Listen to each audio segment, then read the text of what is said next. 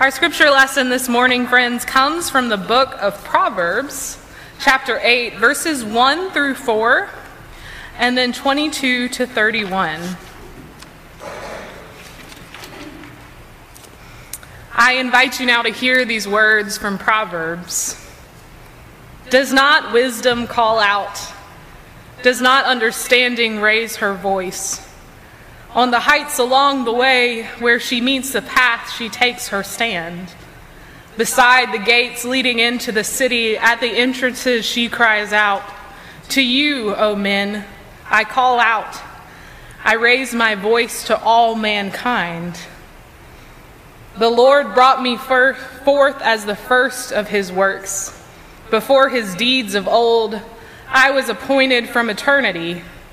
From the beginning, before the world began, when there were no oceans, I was given birth.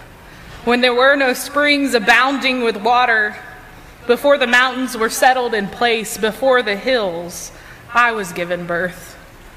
Before God made the earth or its fields or any of the dust of the world, I was there when he set the heavens in place, when he marked out the horizon on the face of the deep, when he established the clouds above and fixed securely the fountains of the deep, when he gave the sea its boundary so the waters would not overstep his command, and when he marked out the foundations of the earth. Then I was the craftsman at his side.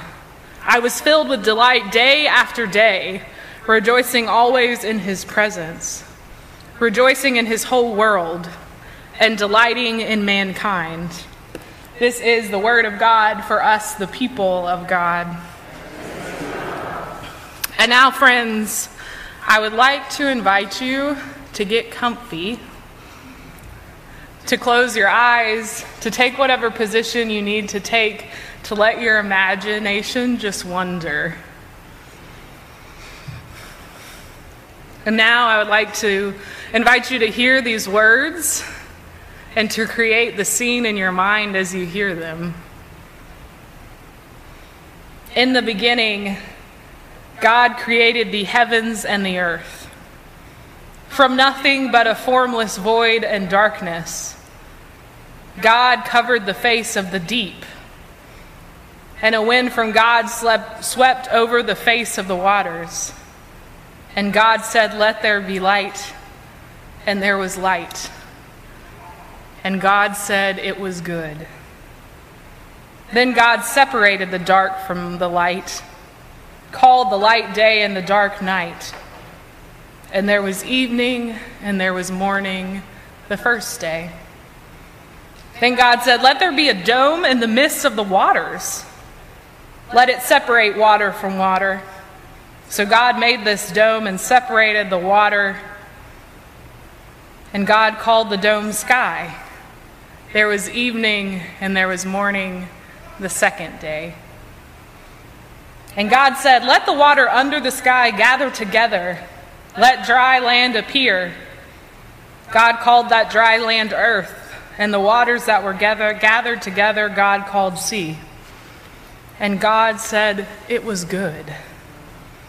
Then God said, "Let the earth put forth vegetation, plants and seed and trees of every kind."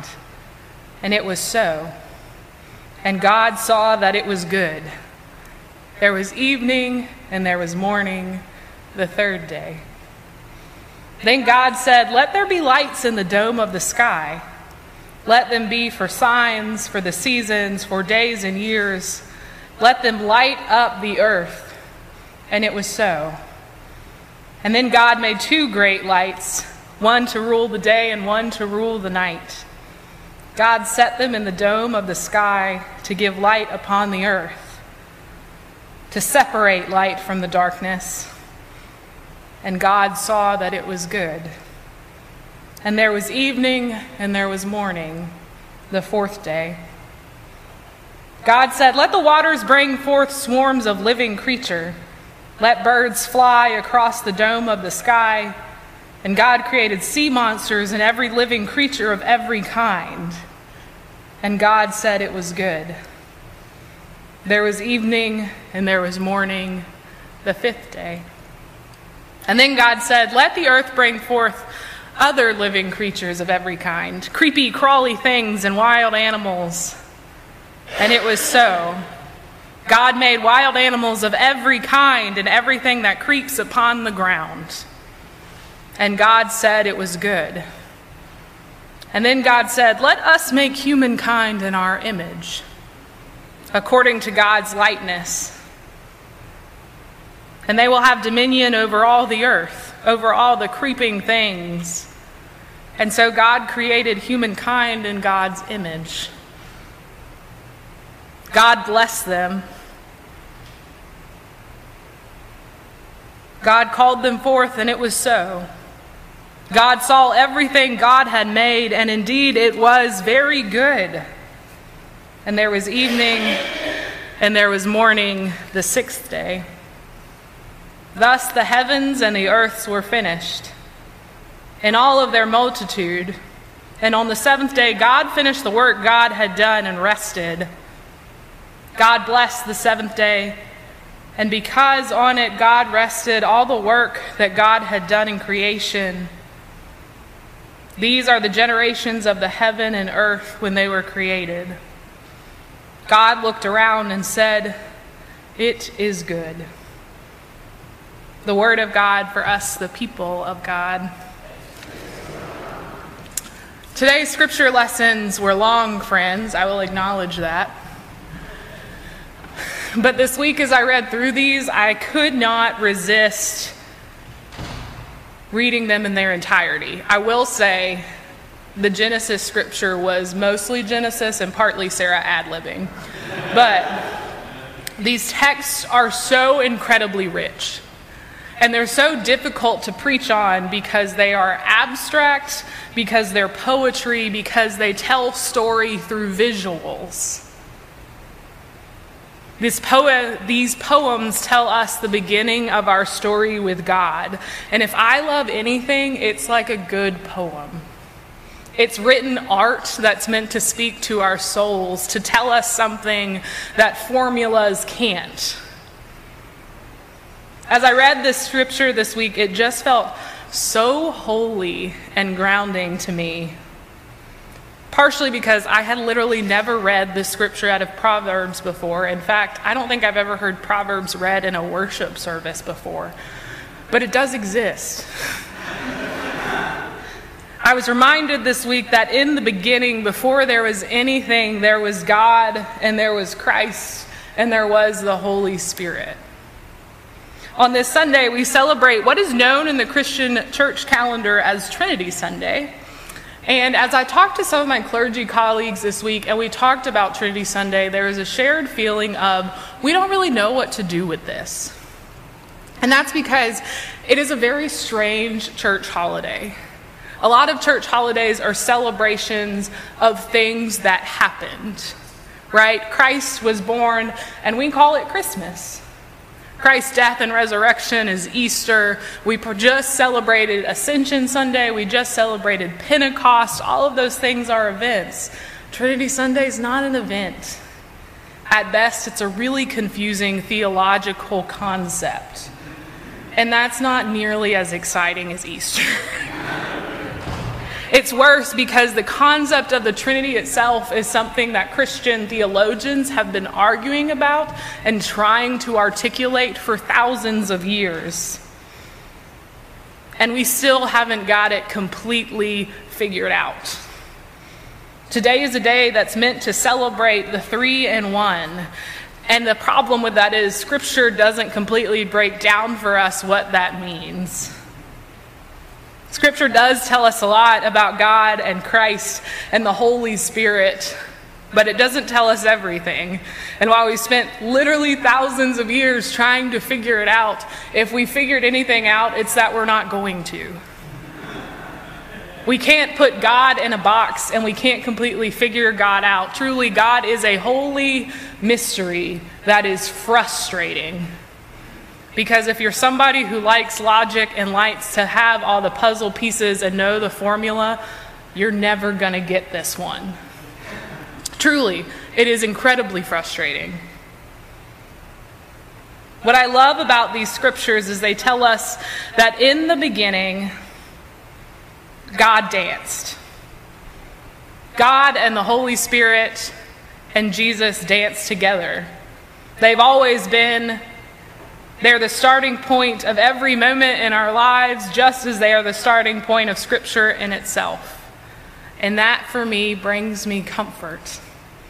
It makes me content with not knowing everything because it feels like enough. It brings me joy and hope, because it makes Scripture worth reading in its entirety. It tells us that in the beginning, when there is Trinity, there is also darkness. In the beginning, there is this sweeping, formless void. There's disarray, there's emptiness, and in a really strange way, I find this comforting too. Because the world lately feels a lot like the beginning of time. This idea of this sweeping, formless, dark void that cannot be controlled, that we can't get a handle on, that is just raging, this idea of emptiness that's all-consuming, that is what the world feels like most days to me. Life as of late has forced us to face the reality that we have not yet arrived, that the kingdom of God sometimes is really missing from earth. And there's something so oddly comforting for me to know that chaos and darkness is not new, that it's older than the earth itself, that it's always been, for as long as God has existed, the void and the darkness have been around too. Maybe I'm strange for finding that comforting. I am a glass half full person, so other people would probably be like, darkness has always existed is not comforting.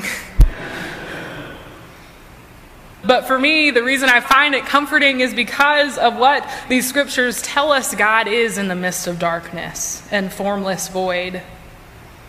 In the beginning, I just see in my head this picture of wind and darkness and void with no direction, of all-consuming emptiness, when the world is loud and chaos, which we could not ourselves begin to fathom, lives.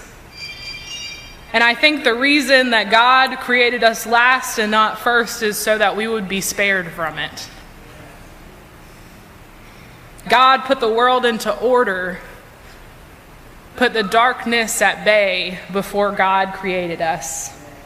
The darkness and the emptiness in the beginning would have been too much for us to grapple with. And though it still might rain around a little bit, it's not like it was. What I love about this story, what I love about the scriptures, is because while we may not know everything, what we do know about the Trinity, about God and Jesus and the Holy Spirit, is that when darkness is blowing and winds are raging, they are unwavering. God, Jesus, the Holy Spirit, they don't just sit around when the world is encompassed in darkness. When the earth is formless, they get to work. They dance and they start creating. They move through the void and somehow make beauty. They get imaginative and they start painting and dancing and making art, inspiring poetry that still doesn't fully comprehend what they're doing. God looks into the depths of darkness and somehow sees potential. And then God puts that potential into motion. When there was nothing but formless void and darkness, God created all of this. God looked around at pure emptiness and said, I could delight in this. This Greek scripture reminds us that we serve a God who is a master artist. I love the phrase used in Proverbs that it is a master creator. I also love, out of this passage from Proverbs, the nature of God. That is the most beautiful part of the passage out of Proverbs to me, because it tells us that God is one who is imaginative, who's full of joy, who delights in us. That when God sees all this formless void and all this chaos, for God there's nothing but joy. There's delight. That God looks at people and somehow delights in them. when I can't look at people and find any delight. While we may be people who don't understand the entire holy mystery of the Trinity, what we do know is that we serve a God who can take formless void and darkness and give it some sort of beauty and meaning. That we serve a God who can take a void that would consume the entirety of the earth and give it direction. And so surely God can look at the voids and the darkness and the chaos of our individual lives and the world and our communities and make something out of them too. We have assurance that while darkness still exists and it might get really, really loud, that God is somehow at work, creating and dancing and living into a joy that cannot be moved. We have assurance that God didn't stop creating when the world was done, but rather continues to be active and at work in all of our lives through Christ, through the Holy Spirit, and through God, God's self. We celebrate that God does not sit idly by, that the Trinity is never still, that they're somehow still dancing and full of joy and loving creation when we find it just robbed of love. The Reverend Dr. Luke Powery states that as Christians, we're called to be God's artist of hope until the day that God fills the void once and for all. Luke Powery is pretty brilliant, but this is one of my favorite things I think he's ever said, because it means that we are invited into God's creative work, that we have been created in God's image, and so on some sort of very, very small scale, we have a piece of the joy that God has that's unwavering. We find hope in Christ, who brings us resurrection.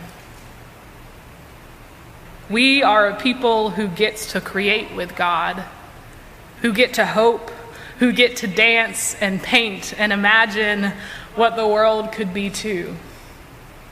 And we get to do that only because God has invited us into it.